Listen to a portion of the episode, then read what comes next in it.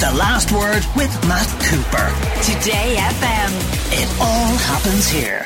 Today FM. Okay, John Caddell is joined this week by Claire Beck, presenter of Claire Beck's Saturday Sound System for our weekly music spot. And uh, Marlay Park is really busy. Guns N' Roses on tonight, Red Hot Chili Peppers on tomorrow night, and then at the weekend, Longitude makes its return for all the teenagers between Friday and Sunday. But John, I think they had issues last night, didn't they, with getting everyone into the Green Day concert. Apparently, a queue to get in that stretched back about a kilometre and a half. Yeah, uh, reports that there was a 1.5 kilometre queue to get into the Dublin concert. A uh, reason given uh, is that there was only one entrance open. Now, I haven't seen uh, I haven't seen anything official around this, but that's uh, what what fans were saying that it was uh, very difficult to get into and waiting quite a long time to get into the venue. But I suppose safety first. You know, if if it's taking a long time, well then you know once but people are safe. Uh, at Duran Duran a few weeks ago, St Anne Park and Raheny, I was surprised that there was only one entrance as well and one exit, probably more relevant on yeah. the way out that you would expect almost at an open air venue that they would try and have a number of entrances to let the crowd disperse maybe a little bit more safely. Well, I recall being at U2 in Croke Park, which I suppose is an outdoor, you'd consider that outdoor, and there was one big exit and one big entrance. Um, it just takes time to, to get through. entrances and exits at well, I, Park. On, on the way out, it was one main entrance for certainly the standing. Do you not go to Gaelic Games there? No, I don't go to Gaelic Games. Okay, well, no. there's a fair few places yeah. you can get out of. Yeah, I know. I'm saying at the U2 concert right, for okay. the pitch, right. there was one main exit. Oh, yeah, okay. For, yeah, yeah. Um, no, I don't go to Gaelic Games. uh, I use Croke Park for concerts. Um, Philistine. What? Anyway, Claire, I believe you've had your own experiences at concerts recently outdoors where there might have been issues with access and getting out as well. Yeah, I mean, there's a couple of reasons I think for this. First of all, there's been a mass exodus of experienced staff from the events in, um, industry since the pandemic, and also just the sheer number of gigs on. Not a complaint. Absolutely delighted to be at a gig nearly every night.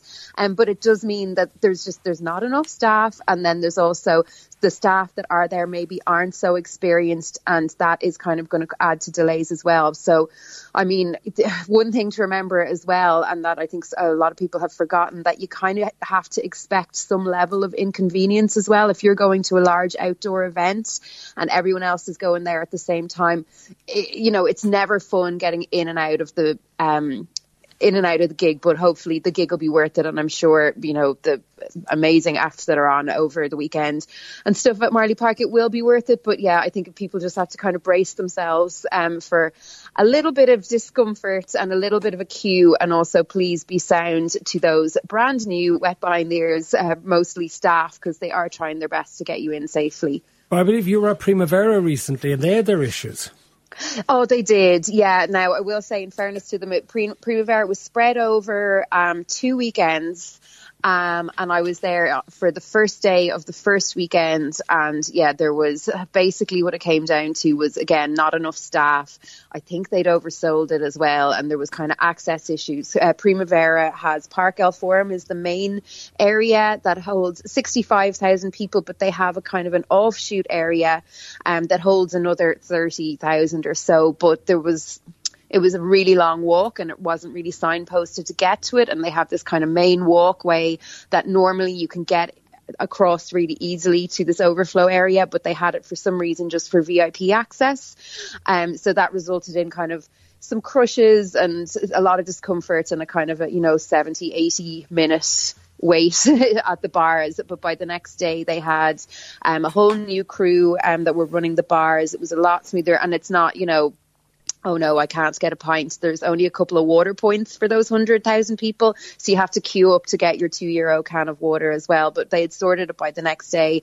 They were handing out, um, free bottles of water to everyone and the kind of the, the just the madness of the first day had kind of uh, all okay. um, calmed down. So Some that was good. Text messages coming in from listeners. Niamh says, I'm a 55 year old nurse who was at Marlay Park last night. It was originally meant to be in the RDS, which would have handled things better. Uh, people so drunk they could barely stand, jumping and pushing others, smoking all around us, cannabis. My daughter spent her time trying to stop me being trampled. And another one says that the main reason for the huge outside Marlay Park was the gates were meant to open at four, but they weren't finished setting up the stage rigging until about five.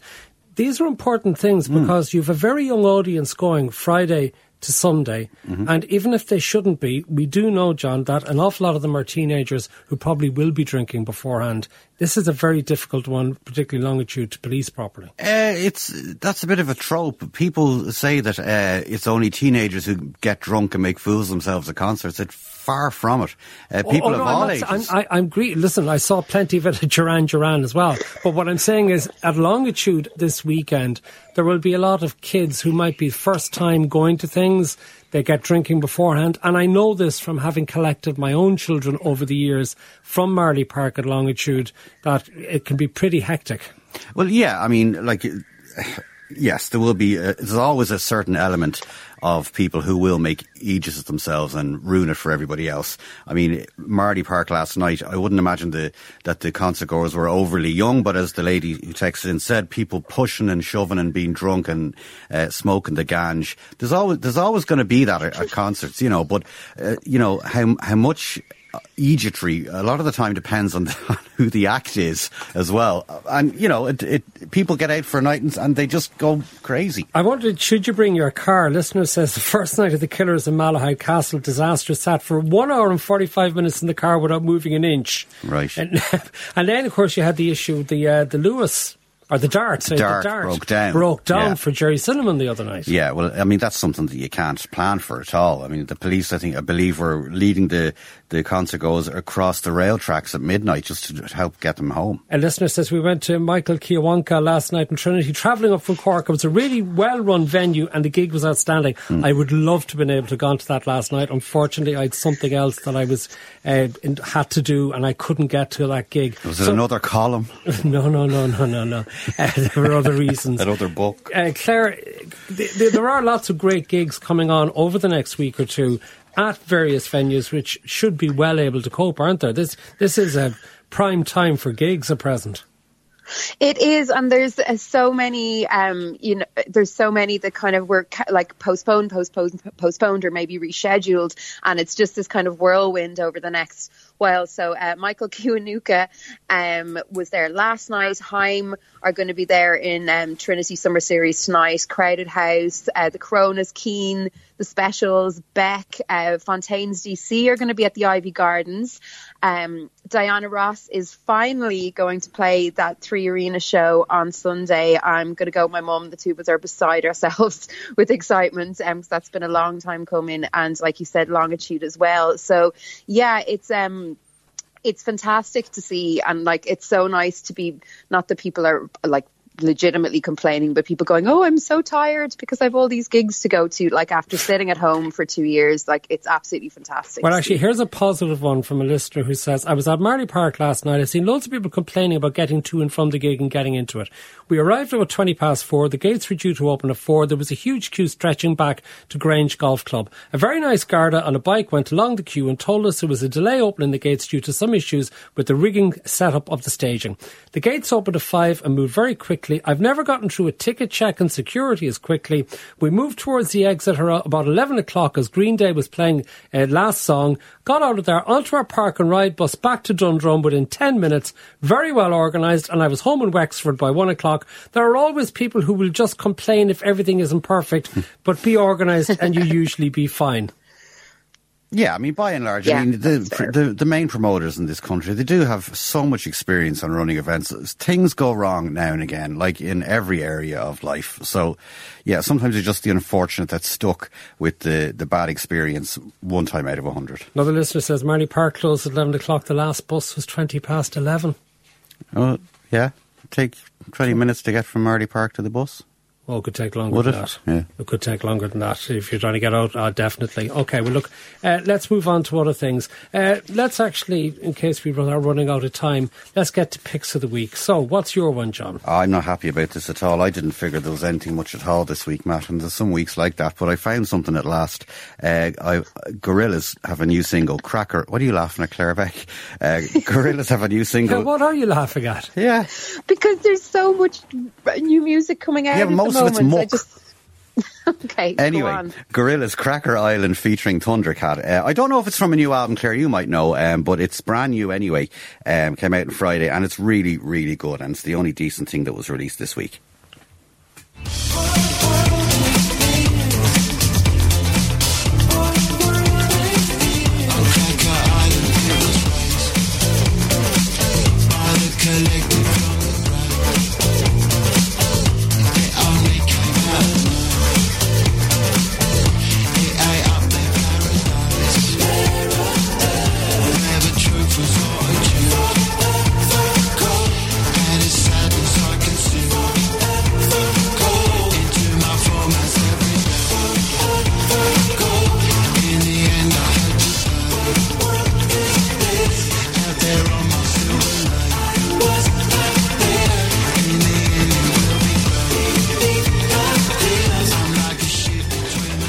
Was going to come in with no pick of the week, but your team ganged up on me, Matt. And I like that. I like Gorillaz Yeah, anyway. I yeah. think they're playing in the Three Arena in August as well. is it August? Yeah, Yeah. there's definitely coming soon. 17th, yeah. I think I might try and head to that one. So, okay, what's your pick of the week, Claire? My pick of the week is from a new Irish act called Love Command Zero. Um, they are a Dublin based duo called Fox and Bex, Fox being Jamie Fox, formerly of Fight Like Apes. Um, if you listen to my show on a Saturday at all, Matt, which I know you're a big fan of, um, uh, you know that I lo- love a bit of, of Italo disco, and so do Love Command Zero. They have an album coming out very soon, and this is their debut single. It's called Guilty. I'm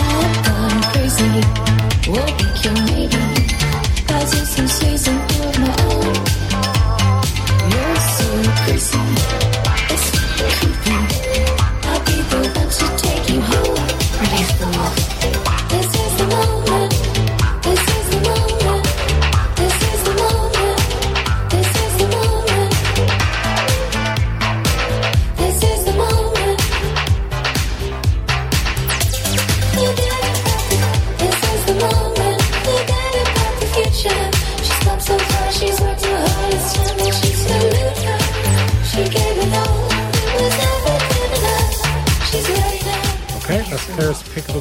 Commando, guilty. Now, Paul McCartney at Glastonbury. Uh, you were so looking forward to it, John. There was a duet with John Lennon using special effects from Peter Jackson. Bruce Springsteen was on stage. And before we talk about it, let's hear a bit where he played Band on the Run with Foo Fighters' Dave Grohl involved as well.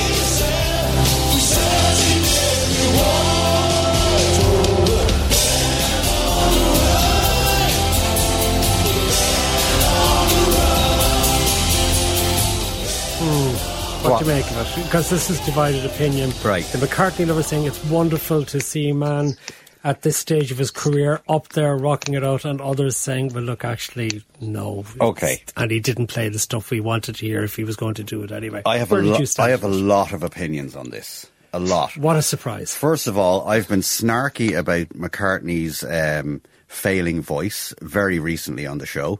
Um, I've also been quite snarky about the Foo Fighters a number of times on this show. Um, I feel bad about that because McCartney's voice held up pretty well. Considering what it is now, his voice held up well. It was as good at the first song as it was at the last.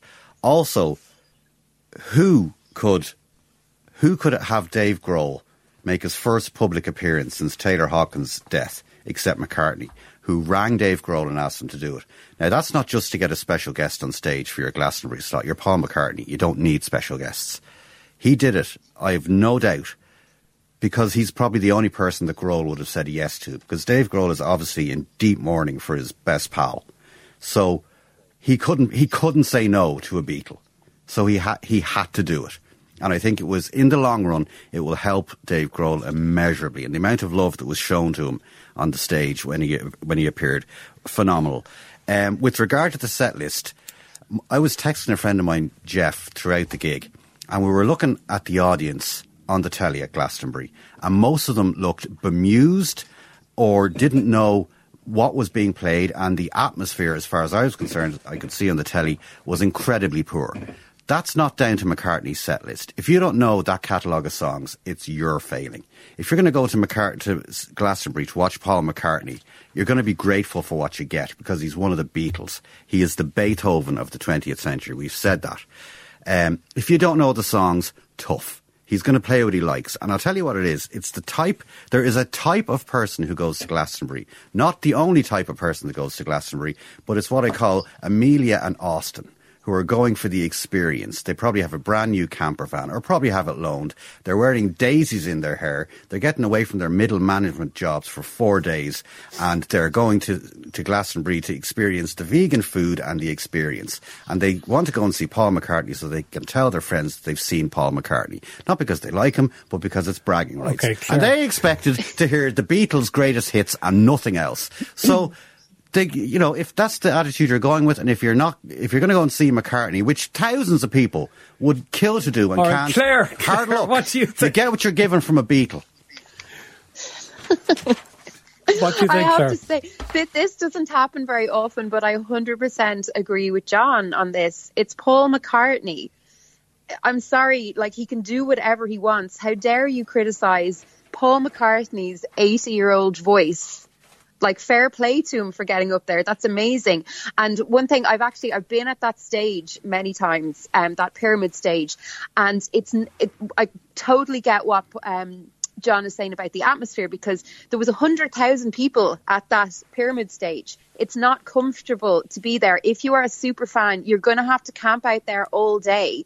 You know, you're going to be dehydrated, you're going to be tired, you're not going to be comfortable. So yes, there are going to be people there that like maybe are looking like they're not having the best time because you know you're completely squished in with all these people.